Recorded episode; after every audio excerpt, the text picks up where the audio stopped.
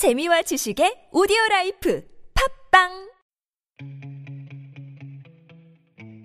코치님 안녕하세요.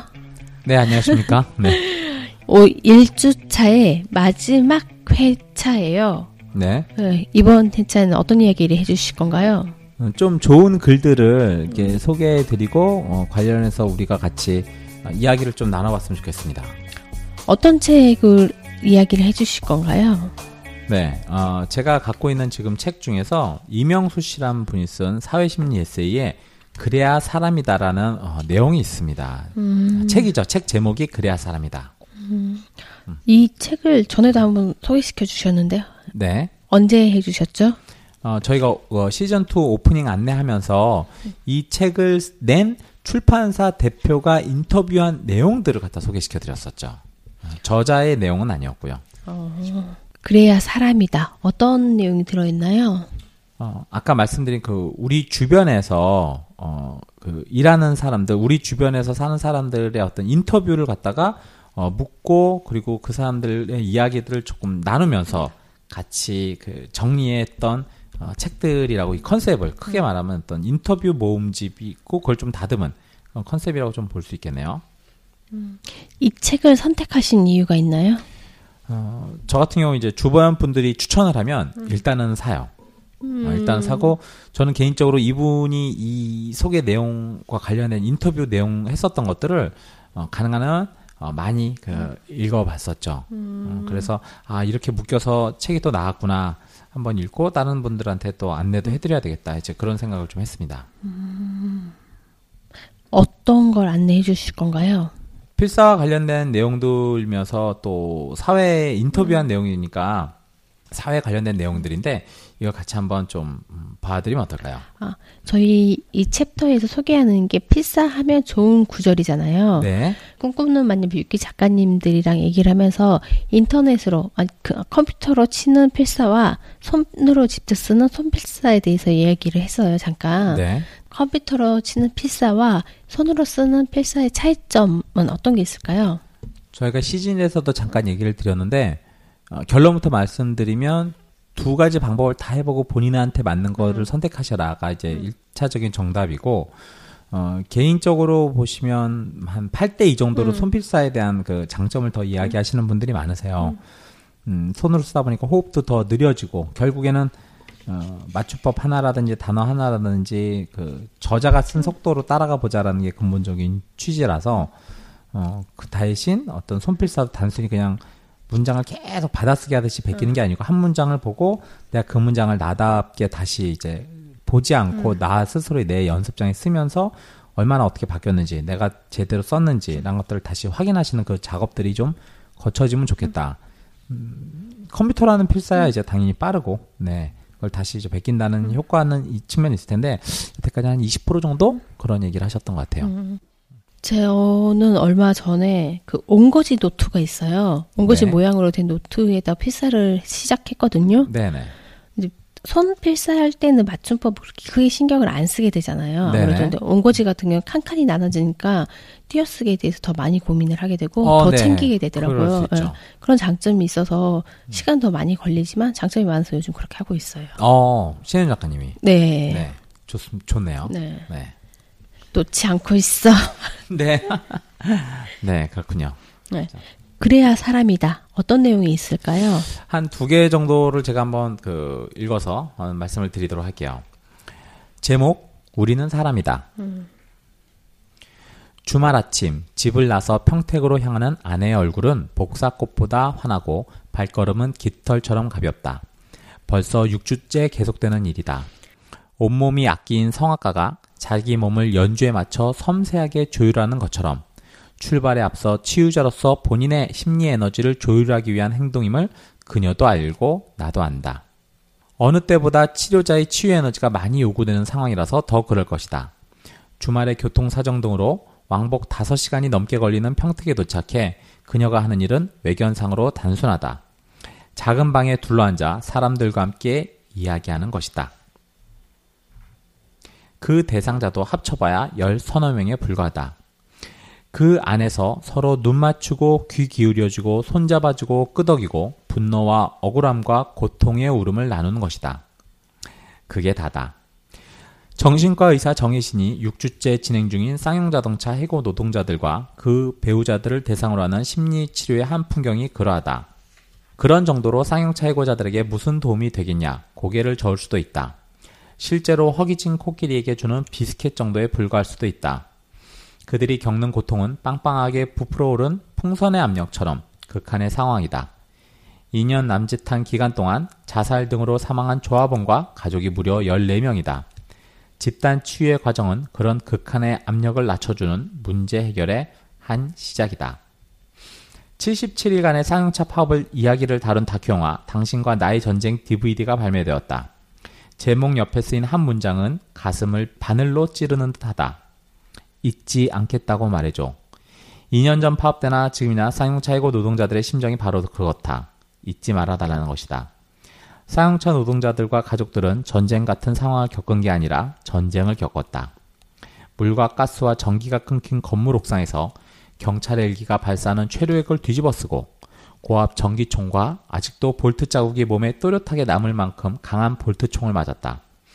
진압 과정에서 경찰의 방패에 진이 겨졌고 곤봉과 단련된 발차기로 무차별 구타당했다. 아내와 아이들이 세상에서 가장 든든한 버팀목이라고 믿고 있던 남편과 아빠가 경찰에 쫓겨 사냥감처럼 내몰리는 모습과 끔찍한 폭력의 장면을 눈앞에서 목격했다. 두려움과 생계 문제로 파업 현장을 떠났던 동료들을 인내해야 했고 파업 중지 관제 데모에 동원된 동료들을 향해 악다구니와 눈물의 호소를 해왔고 한때 절친했던 이웃집 동료가 자신을 향해서 새총을 쏘는 광경에 몸소리 쳐야 했다. 그런 문제가 하나도 해소되지 못한 채 2년의 세월이 흐른 것이다. 그런 상황에서 정상적으로 살아갈 방법은 없다. 그들을 향한 치유자 전응의 신의 당부는 짠하다. 우리는 투쟁 기계가 아니에요. 사람이 투쟁하는 거예요. 속에 담겨 있는 감정들을 밖으로 내놔야 해요. 그래야 살아요. 우리는 다 피해자예요. 우리 속에서 가해자를 찾으면 안 됩니다. 그래야 산단다. 그런 이들에게 경찰 특공대도 다쳤다거나 빨갱이라거나 강성 노조가 문제라는 식의 발언들은 무지를 넘어 잔인하다. 2년 전 파업의 현장에서나 지금이나 쌍용차 해고 노동자들 티셔츠에 문신처럼 새겨진 문구는 똑같다. 함께 살자. 그게 국가 전복 세력이나 빨갱이로 몰릴 만큼 큰 죄인가? 함께 사는 게 문제가 돼서 전복될 국가라면 진작 무너지는 게 좋다. 요즘 주말마다 평택에서는 한바탕 잔치가 벌어진다. 심리치료가 진행되는 동안 한쪽에서는 희한하게 사랑스러운 자원봉사자들이 사용차 해고자들의 아이들과 웃고 노래하고 껴안는다. 때론 푸짐하게 음식을 나누고 때론 손잡고 놀이공원에 나선다. 그것이 시발점이 되어 쌍용차와는 아무 관계도 없는 이들이 평택으로 몰려와 축제처럼 힘을 보탠다. 지난주엔 스님과 목사님과 숙녀님이 한자리 모여 쌍용차 해고자들과 다정하게 마음을 포개기도 했다. 고대 출신이 득세하는 세상이라 연대가 쉽지 않다는 우스갯소리가 유행하는 시대에 전방위적인 사용차 연대는 의미 있게 느껴진다. 한 시인은 세상에서 가장 어려운 건 사람같이 사는 것이라고 말했다. 또 다른 시인은 그 말을 받아 세상에서 가장 어려운 건 사람같이 사는 것이라는 화두를 던진다. 쌍용차 연대는 그 어려운 문제, 사람같이 살 수 있는 기회를 주는 축복의 시험장이다. 우리가 사람이라면 그렇다. 함께 살자는 말이 많이 남네요. 음, 예, 그렇죠. 아, 다음에는 또 어떤 글이 있나요? 음, 또 다른 우리가 다 알고 있는 얘기에 관련해서 이야기를 좀 드리겠습니다. 제목은 어떤 생일. 자, 한번 이야기를 들으면서 필사하는 차원에서 이야기를 전개하는 차원에서 비유를 드는 거에서 상대방 이야기를 응, 인용하는 거에 대해서 우리가 한 번씩 어, 들으면서 한 번씩 생각을 해보면 좋을 것 같아요. 생일은 세상에 태어난 날이다. 세상과 이별하면 생일은 사라진다고 하지만 아이 잃은 엄마들에겐 예외다. 탯줄을 자르면 처음 만났던 아이가 눈앞에 보이진 않아도 엄마는 아이와 심리적 탯줄이 끊어지지 않는다. 세월호 참사로 아이와 이별했다지만 아이가 세상에 없다고 생각하는 엄마는 없다. 다른 형태로, 다른 차원으로 반드시 세상 어딘가에 존재한다고 믿는다. 엄마가 여기 있어서다. 0.5초 만에 눈물을 쏟게 하는 것도 아이 얘기고 부모를 생기 있게 만드는 것도 아이 얘기다. 아이 잃은 부모에게 아이는 고통의 원천인 동시에 삶의 원천이다. 아이의 생일은 부모의 고통과 기쁨이 최대치로 올라오는 순간이다. 아이의 존재를 확신하면서도 타인과 세상으로부터 아이의 죽음과 부재를 수시로 확인받는 절망 속에서 생일상은 무슨 의미가 있는 것일까? 아이의 생일은 단순한 이벤트가 아니라 치유적 개입이 필요한 중요한 지점이다. 아이의 생일 모임이 치유적으로 진행되면 두렵고 버거운 숙제가 아이를 생생하게 느끼는 선물이 된다. 치유 공간 이웃에선 한 달에 몇 번, 이제 별이 된 아이들의 생일 모임을 갖는다. 몇 주에 걸쳐 아이의 형제와 친구들을 만나 얘기를 나누고 편지를 쓴다. 아이가 좋아하는 음식을 중심으로 생일상을 준비하고 아이의 사진, 공책, 선물, 풍선 등으로 생일 분위기도 낸다. 갓난아기 쪽부터 사진으로 영상 앨범도 제작한다. 그 몇 주 동안의 시인은 아이에게 집중해 아이의 육성인 듯한 생일시를 써내려간다.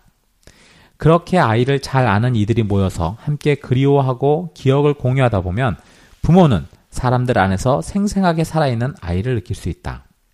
우리 아이가 잊혀지지 않고 사람들과 함께하고 있구나. 너무 짧아서 무의미하게 끝난 거였을까봐 안타까웠는데 그렇지 않았구나. 이렇게 위로받고 안도한다. 엄마들에게 아이가 엄마 나 잘 있어 라는 말을 한 번만 해주면 아무것도 바라지 않겠다는 소원이 있다. 그걸 생일 모임에서 다른 사람을 통해서 느낄 수 있다면 또 얼마간 견딜 수 있다. 세월호 참사엔 두 개의 트랙이 있다. 하나는 철저한 진상규명에 대한 것으로 정치, 사회적 맥락에서의 접근이다. 하지만 그 못지않게 중요한 것은 심리 치유적 맥락에서 세월호 참사에 접근하는 관점이다. 그게 있어야 제대로 된 진상 규명이 이루어질 때까지 고꾸라지지 않고 갈 수 있다. 전투로 치면 심리치유적 맥락은 보급부대나 야전병원쯤의 역할이다. 심리치유적 관점에서 가장 중요한 문제는 부모들이 온전히 아이에게 집중할 수 있게 해주는 것이다. 부모들은 그동안 아이와의 낭떠러지 같은 이별과 슬픔에 제대로 집중하지 못했다. 진상 규명을 위해 거리로 내몰렸고 막말에 대응해야 했다. 부모들에게 아이를 느낄 수 있게 해줘야 된다. 그래야 진상 규명의 먼 길을 가기 위한 힘도 생긴다. 아이가 사라진 부모들에게 아이가 학원에서 돌아올 시간에 현관문을 벌, 열지 않고 버티는 일은 투쟁에 가깝다. 자식이 하나뿐이었던 부모가 그 자식을 잃고 왜 살아야 하나, 어떻게 사나에 대해서 답을 내는 일은 죽음에 가까운 고통이다. 그럴 때 함께 해주는 일이 치유다. 이웃에서 생일 모임을 하는 건 그런 치유의 극히 일부분이다. 지금 안산에서는 그런 일을 하는 사회복지사, 자원봉사자들, 작가들, 심리 치유자들이 물에 잠긴 세월호 유 가족들의 손을 필사적으로 맞잡고 있다. 가족들이 더 이상 물속에 가라앉지 않도록 같이 물에 잠겨서 사투를 벌이고 있다. 표도 안 나고 얼핏 한가해 보일 수도 있는 일이지만 그러고 있다는 사실만이라도 꼭 기억해 주기 바란다. 그것이 이 거대한 슬픔과 고통의 시간을 그나마 견뎌낼 수 있는 최소한의 동참이다. 무거운 이야기고 가슴 아픈 이야기인데 따뜻함이 느껴져요. 네. 이 거대한 어, 트라우마의 이 시간 속에서 그래도 누군가 이 뭔가를 지금 하고 있다라는 음. 것들을 어, 우리가 이렇게 글을 통해서 또 책을 통해서 한번 좀 알 수 있지 않을까요? 또 생각 다시 한번 또 생각해 볼 수 있고요. 네. 글쓰기 책 쓰기 전문 팟캐스트 방송 꿈꾸는 만년필 1주차 여기까지 녹음을 할 건데요. 어, 시즌 2 녹음해 보시니까 어떠세요? 네, 저희가 조금 이제 구분을 해갖고 진행을 하고 있죠. 그런데 음, 포맷은 바뀌어도 저희가 원칙적으로 추구하는 것들이 있잖아요. 그러니까 뿌린 대로 거두자. 음, 음. 음, 그리고 열심히 좋은 글을 쓰고 싶으면 좋은 생각을 많이 하고 좋은 책을 읽고 그리고 꾸준히 쓰자라는 이 원칙들에 대한 변함은 없죠. 다만 조금 더 그런 것들을 잘 하기 위해서 조금 더 쉽게 접하기 위해서 포맷을 지금 바꾸면서 시도를 하고 있는데 제가 아까 말씀드렸듯이 포맷은 수단이지 목적은 아니에요. 음. 네. 그러니까 언제나 뭐 방법에 대해서는 열려 있고 다만 우리가 올바른 그 길을 우리가 쫓아가고 있느냐, 우리가 그 길을 따라가고 있느냐 이런 측면에서 어, 꿈꾸는 만년필 분들과 또 저희가 함께 어, 진행을 어, 하도록 하겠습니다. 지금까지 책 쓰기 글쓰기 전문 팟캐스트 방송 꿈꾸는 만년필 신혜정이었습니다. 네, 양정훈이었습니다. 다음 시즌에 뵙겠습니다. 수고하셨습니다. 네.